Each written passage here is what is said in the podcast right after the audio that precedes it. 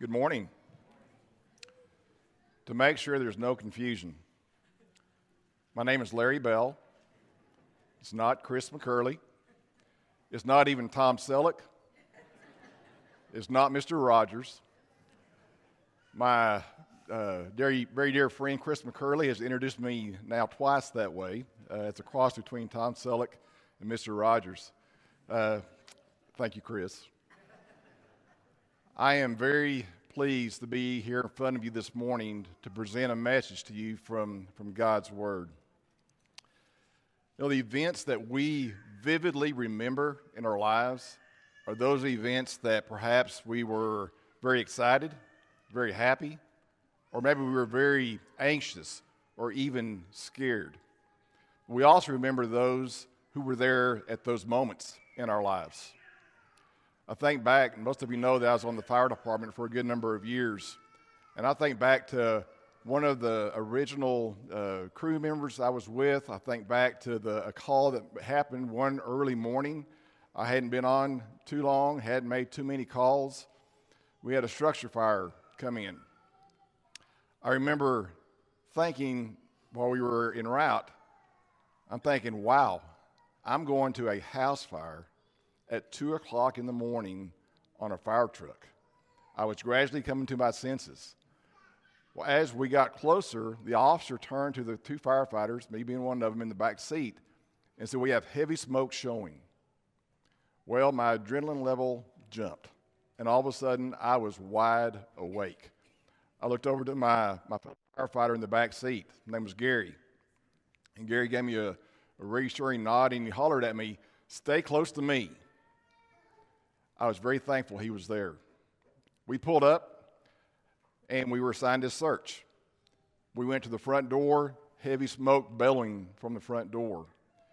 Gary's a big guy, but he can move really quick. And I did my best to stay up with him at going through that house and searching. We were banging into furniture, holding on to the wall, making sure that we kept our bearings straight. Thankfully, no one was home. We were able to give an all clear that uh, no one was there, everyone was accounted for. What I remember about that event was, of course, the fire itself. I remember Gary, that reassuring and that confidence uh, nod that he gave me, and to stay close to him. You know, the thing is, I had thought back, uh, that wasn't the first experience I'd had with Gary. When I was going through rookie school, we had live burns that we had to, to practice. He was on a crew that came out to help with that and he and I were paired up. And I remember him being on and backing me up on a hose line and coaching me and guiding me through, even when there was a lot of heat and smoke coming over me and I was ready to go the other direction. He kept me in there and kept me encouraged, kept me going. What's interesting, interesting enough is later on in our careers, Gary became my driver.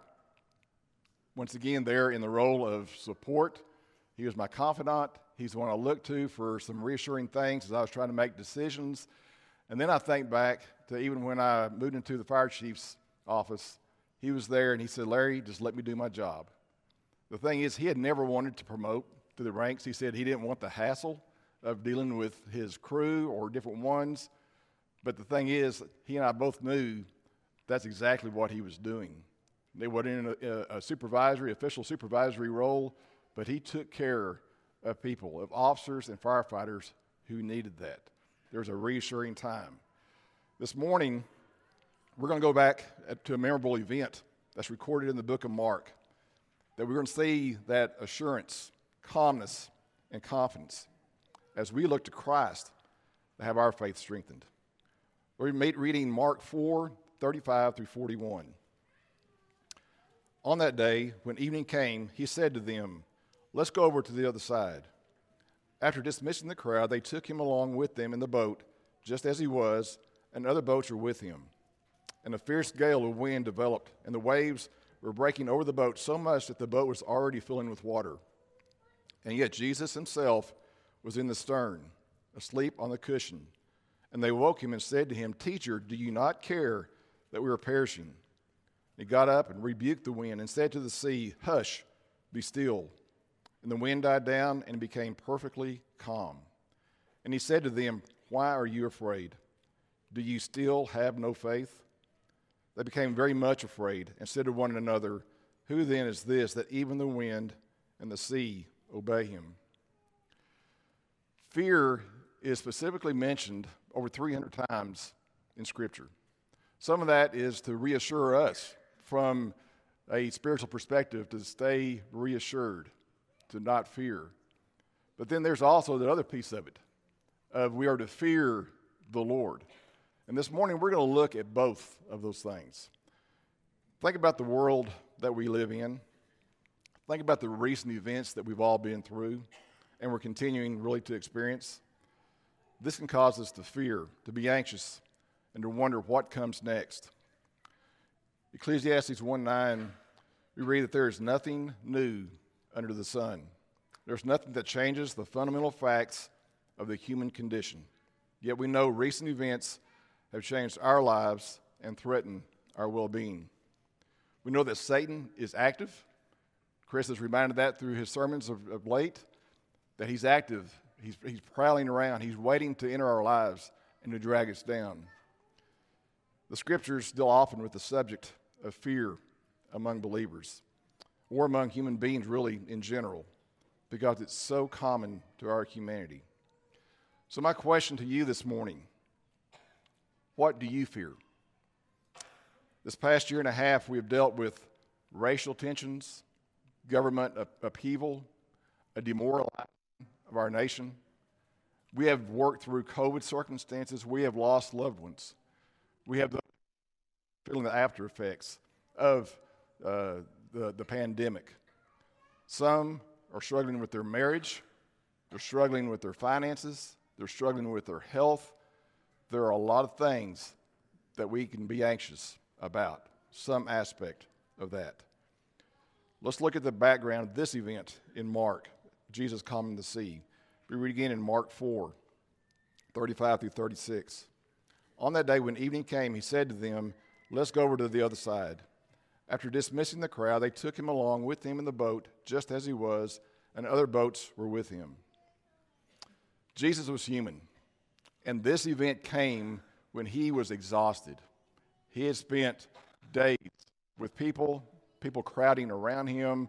He was healing, he was teaching, he was ministering, and just around people constantly, and it had wore him down. In Mark, we see that he has uh, the first three chapters we read where Jesus just gave plain truths and performed some miracles. Then we see here in chapter four, he starts teaching in parables to, to help people better understand. And then we come to this event that he was physically exhausted. He said to the disciples, Let's get away. Let's go to the other side of the lake. Mark makes clear that Jesus had not planned this. They took him with them just as he was. There was no advanced preparation, no provisions, change of clothing. They didn't notify anyone. Nothing mattered at this point. He just needed some rest.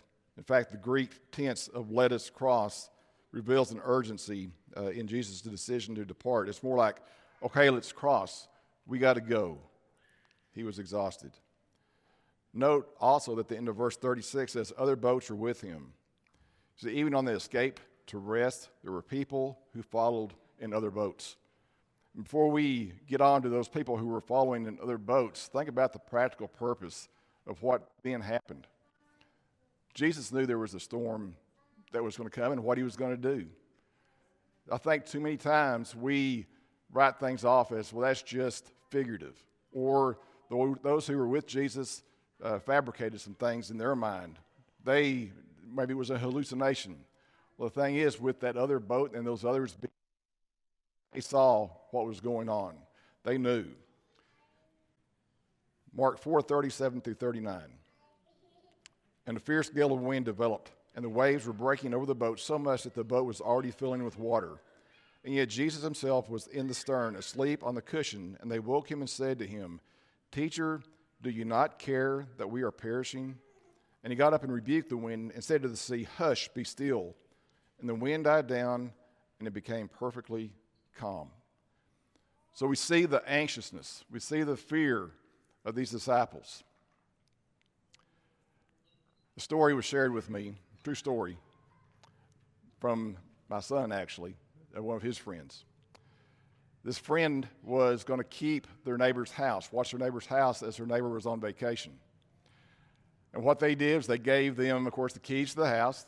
They told them how to feed the pets, uh, pick up the mail. They gave them the alarm code to the alarm system. Well, sure enough, the very first night, early in the morning, alarm went off. And so the, the neighbor who was there watching the house and his, his wife went over to check things out. They were both licensed to carry a weapon, and so they took their weapons with them. As they entered the house, they heard it. There was something in the back bedroom in the closet. There was noise coming from back there. They realized this is the real deal. So he started putting a plan in mind. What am I going to do? He told his wife to stay back. And he drew his weapon and advanced to the, the closet. He was thinking, I'm going to try to, to be quiet and then be all of a sudden uh, get the jump on this, what's going on here. When he did that, he jumped out and he came face to face with a Roomba a vacuum cleaner that had activated, it was stuck and banging around in the closet. You can imagine the sense of relief. He went from, I've got my weapon pulled, to, oh, I've got to turn the vacuum cleaner off. Think about this. They were experiencing some anxiousness, they were afraid. Imagine the sense of relief that they experienced. Verse 38 says, They awoke him and said to him, Teacher, do you not care that we are perishing? You see, these were, a lot of them, experienced fishermen. They had experienced storms before. But then they are experiencing a storm where they saw themselves as perishing. This was it for them. They were very fearful of what was taking place. And yet Jesus was there in the stern of the boat, sleeping. Who of us not who of us have not felt that way at times? We are in a predicament.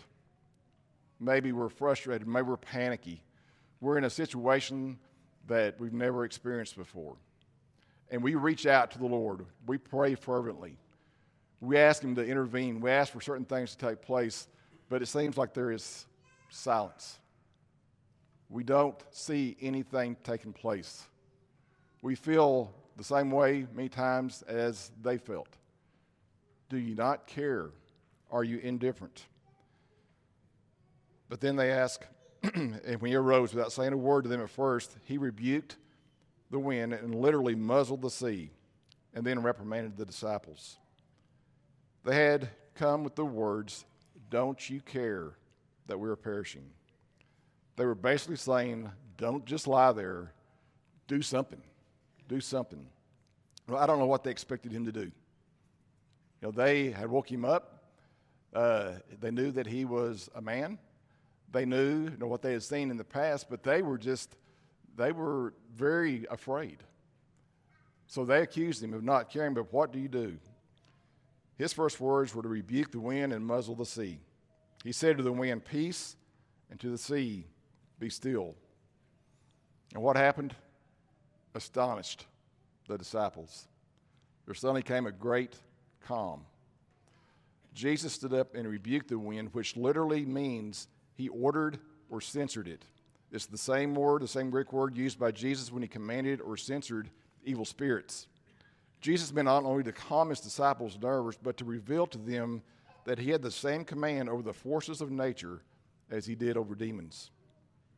Then Jesus turned this into a teaching moment, didn't he?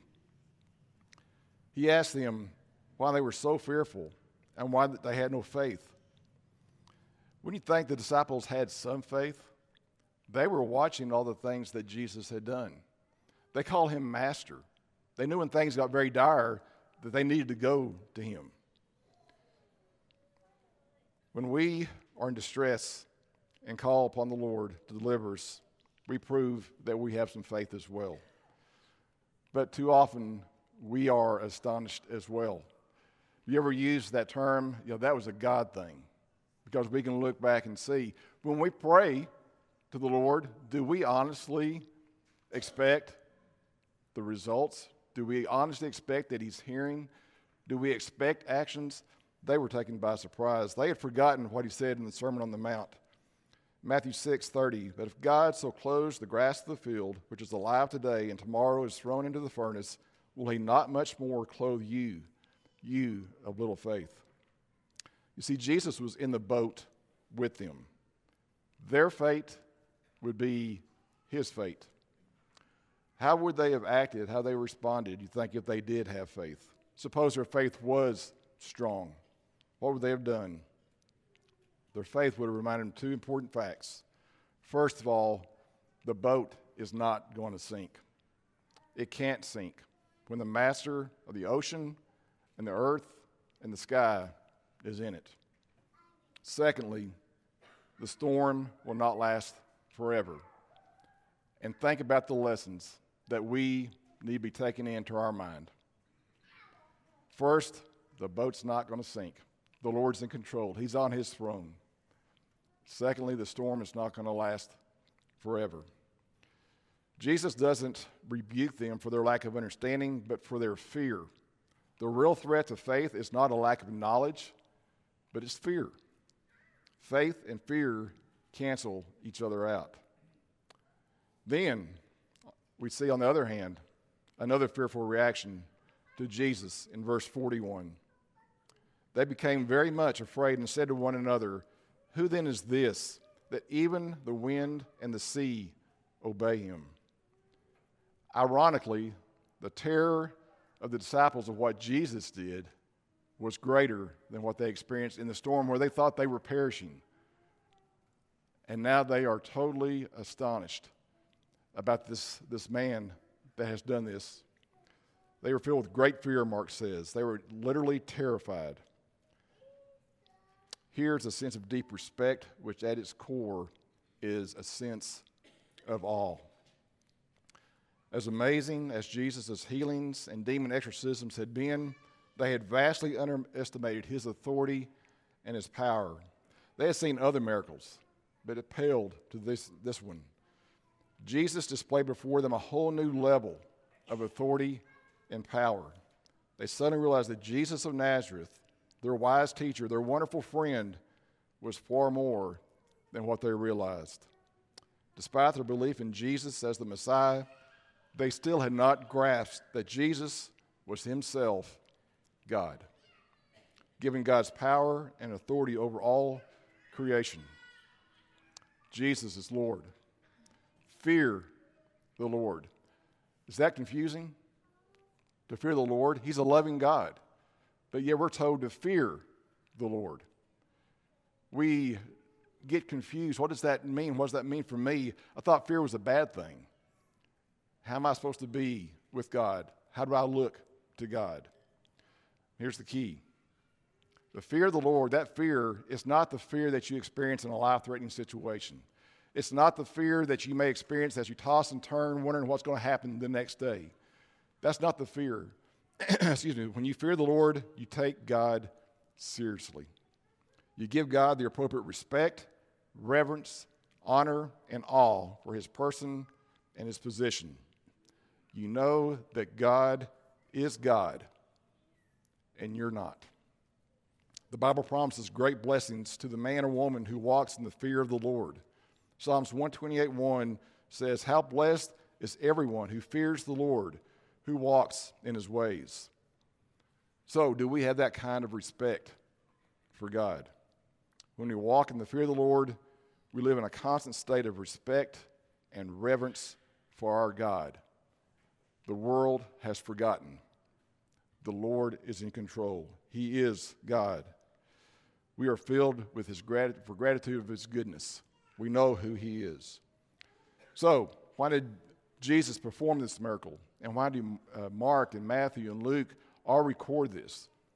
Was it just a, simply a show of, of power? I don't think so. I think it went much more. They wanted, he wanted to show them that, yes, he is the Christ. He is God.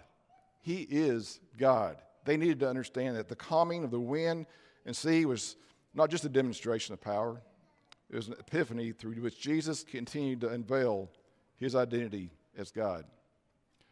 The Bible is filled with life and death questions, including this one. We read, For what good will it do a person if he gains the whole world but forfeits his soul? Or what will a person give in exchange for his soul? Who do you yourselves say that I am? What are you seeking? What shall I do so that I may inherit eternal life? Who can separate us from the love of Christ? Are you able to drink the cup that I drink, or to be baptized with the baptism with which I am baptized? Which commandment is the foremost of all? What is truth? So now the question posed in Mark 4:41 asks, Who then is this that even the wind and the sea obey him? Who is this Jesus, the one who speaks with a new level of authority, the one who can bring calm to the storms of life, the one who comes among us as Prince of Peace, suffering servant, full of compassion and grace. Fear of the Lord brings us comfort in uncertain times. Know, we're afraid when we suddenly get, get caught off guard on something. We don't know what comes next. Or maybe the scope of whatever we're dealing with all of a sudden got much bigger. We didn't anticipate what was going to happen, and we don't know what comes next. There's a lot of anxiousness, anxiousness that we experience, whether it be through a loss of job, health concerns, all the storms in life that can take place in our lives. What comes next? And it can't help but be on our minds as we, as we uh, discuss this. Fear of the Lord is the biblical term for a heightened awareness that the presence or realization of God brings into our lives. We are not the center of our existence. God is. We don't know what's going to happen next. Fear of the Lord prevents us from thinking what we know, that we know it all. We are open to the awesomeness of God. The fear of the Lord prevents us from acting arrogantly and therefore destroying some quality of truth or goodness that we don't recognize or we don't understand. When we fear the Lord, we have a confidence, a comfort, and a peace that surpasses any understanding. Everyone likes stories of courage, stories of heroism, especially in times when things are extremely difficult. There's a, a gentleman by the name of Rick Rescorla. This is Rick. Rick's story culminated on September the 11th, 2001. Rick had a very storied career. He had a very diverse career. He was a Vietnam veteran. He had learned and he looked through so many things in his life that dealt with the terribleness of life. He was hired on from Morgan Stanley, who took up 40 floors of one of the World Trade Center towers. His responsibility was their security and their safety. He hired a consultant uh, based on the fact that this consultant was an evil person and he thought in evil ways. And he wanted to pick his brain on what to expect. Rick studied those towers, the engineering, how they could hold up under different stresses. He studied the flow of people in and out. He kept track of world events that were going on at the time. And he prepared those employees, 2,700 employees, for that case. He wasn't concerned about the day to day theft that may occur, he was concerned for their safety and their well being.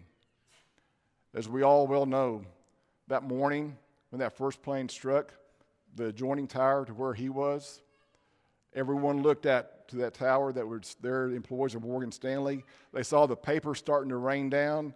Uh, they saw the fire. They saw people perishing. They automatically went to their staging area that was at the elevators without even being told. They had prepared, they were ready. The loudspeakers, the PA system was saying, everything's secure. Stay where you are. Everything is secure. And everything was until that second plane hit. Rick knew that the stresses put on those buildings would not uphold. What you see him doing right here, this is a, an actual photo of him on his bullhorn directing everyone to different stairwells, telling them to, to stay calm, stay under control, let's exit. As a result of his efforts, all 2,700 employees exited safely. As he was going up to do one last pass, the building collapsed, killing Rick and those that were still in the building. But you think about his efforts. You think about those 2,700. They were prepared. They looked to someone for reassurance, for calm, for a plan. You see the parallel of what we're talking about this morning when we don't know what to expect, but we know there's evil all around us. We know Satan is alive and well. The thing is, preparation had made the difference, and it was repeatedly practiced. There was a reliance or a faith on someone who knew the way, and we have that same thing in a spiritual sense. So, let's think about how we apply this.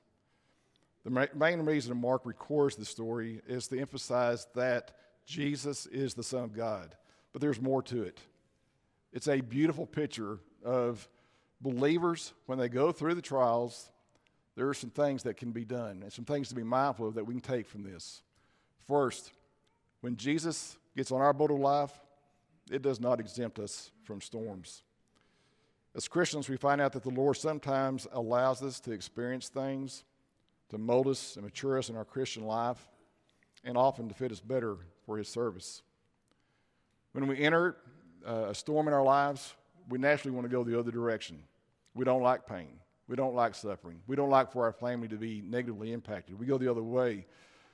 Any difficult trial in our lives, we go the other direction.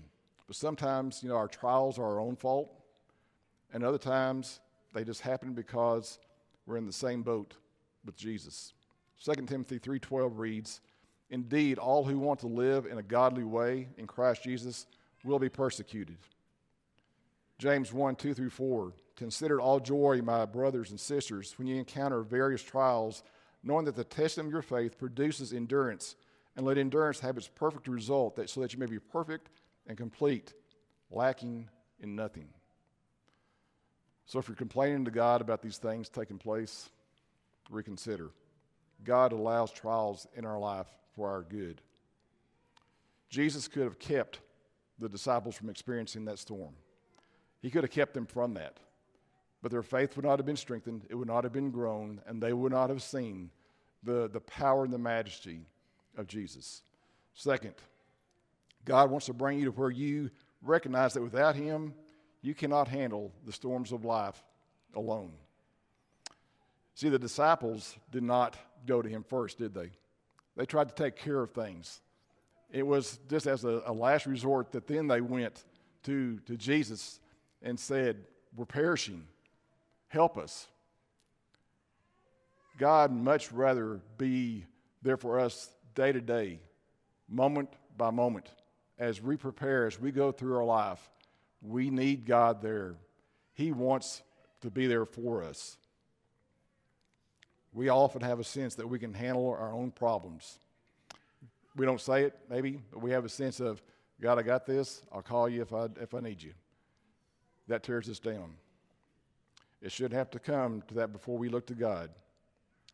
Third, you never need to fear in a stormy time. Jesus has complete control of your storm. When you go through a storm, it doesn't catch God by surprise. When you're going through a very difficult situation, you know, he doesn't call an emergency meeting of the Trinity and say, What are we going to do? You see, he knows you. He knows your life. He knows what you're going through. It doesn't catch him off guard. If you're going through a storm today, and I look around this room and I, I know of different circumstances here, and I know you're going through a storm. I know you're going through difficult times. God has not stepped off of his throne. Are things going bad for you right now? God is still on the throne. We have to remind ourselves repeatedly that God is the Almighty he is control, in control, and we are His. Last, when you turn to God for help, He brings peace and calm. In your time of trouble, Jesus can bring peace and rest if you'll just come to Him. Matthew 11, 28 through 30. Come to me, all who are weary and burdened, and I will give you rest. Take my yoke upon you and learn from me, for I am gentle and humble in heart, and you will find rest for your souls. For my yoke is comfortable and my burden is light. And then in Philippians 4 6 through 7, do not be anxious about anything, but in everything by prayer and pleading with thanksgiving, let your requests be made known to God, and the peace of God, which surpasses all comprehension, will guard your hearts and minds in Christ Jesus. Storms are going to come. Many of us have experienced storms. God does not always take us from the storm, but He sees us through the storm. Jesus is Lord. Whatever we're experiencing, whatever we're going to experience, Jesus is Lord. God is in control. So the question is, is why, why are you afraid? Why do you have such little faith? That's the message this morning. Remember that the boat will not sink. The storm is not going to last forever. That's having faith. God's in control. Let's pray. Dear God, we thank you for your, your power over all the events of our lives, over all the forces which influence us. We thank you, Lord, that you are here with us to comfort and strengthen us, to reassure us, to take us through whatever storms may come. We know that whatever forces arise from within us to frighten us, you are able to handle them.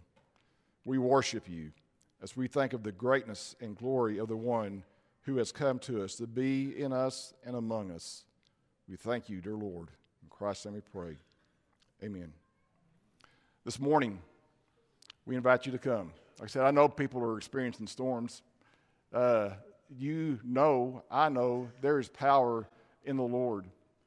If we can pray for you, if we can be there for you and help you through those storms, that's what we're to be about as a Christian family. If you need to put the Lord on in baptism, you've come to that point in your life and you understand that and recognize that Jesus is Lord. He is the Almighty. We can do that this morning. So, whatever your need may be, please come while we stand and sing.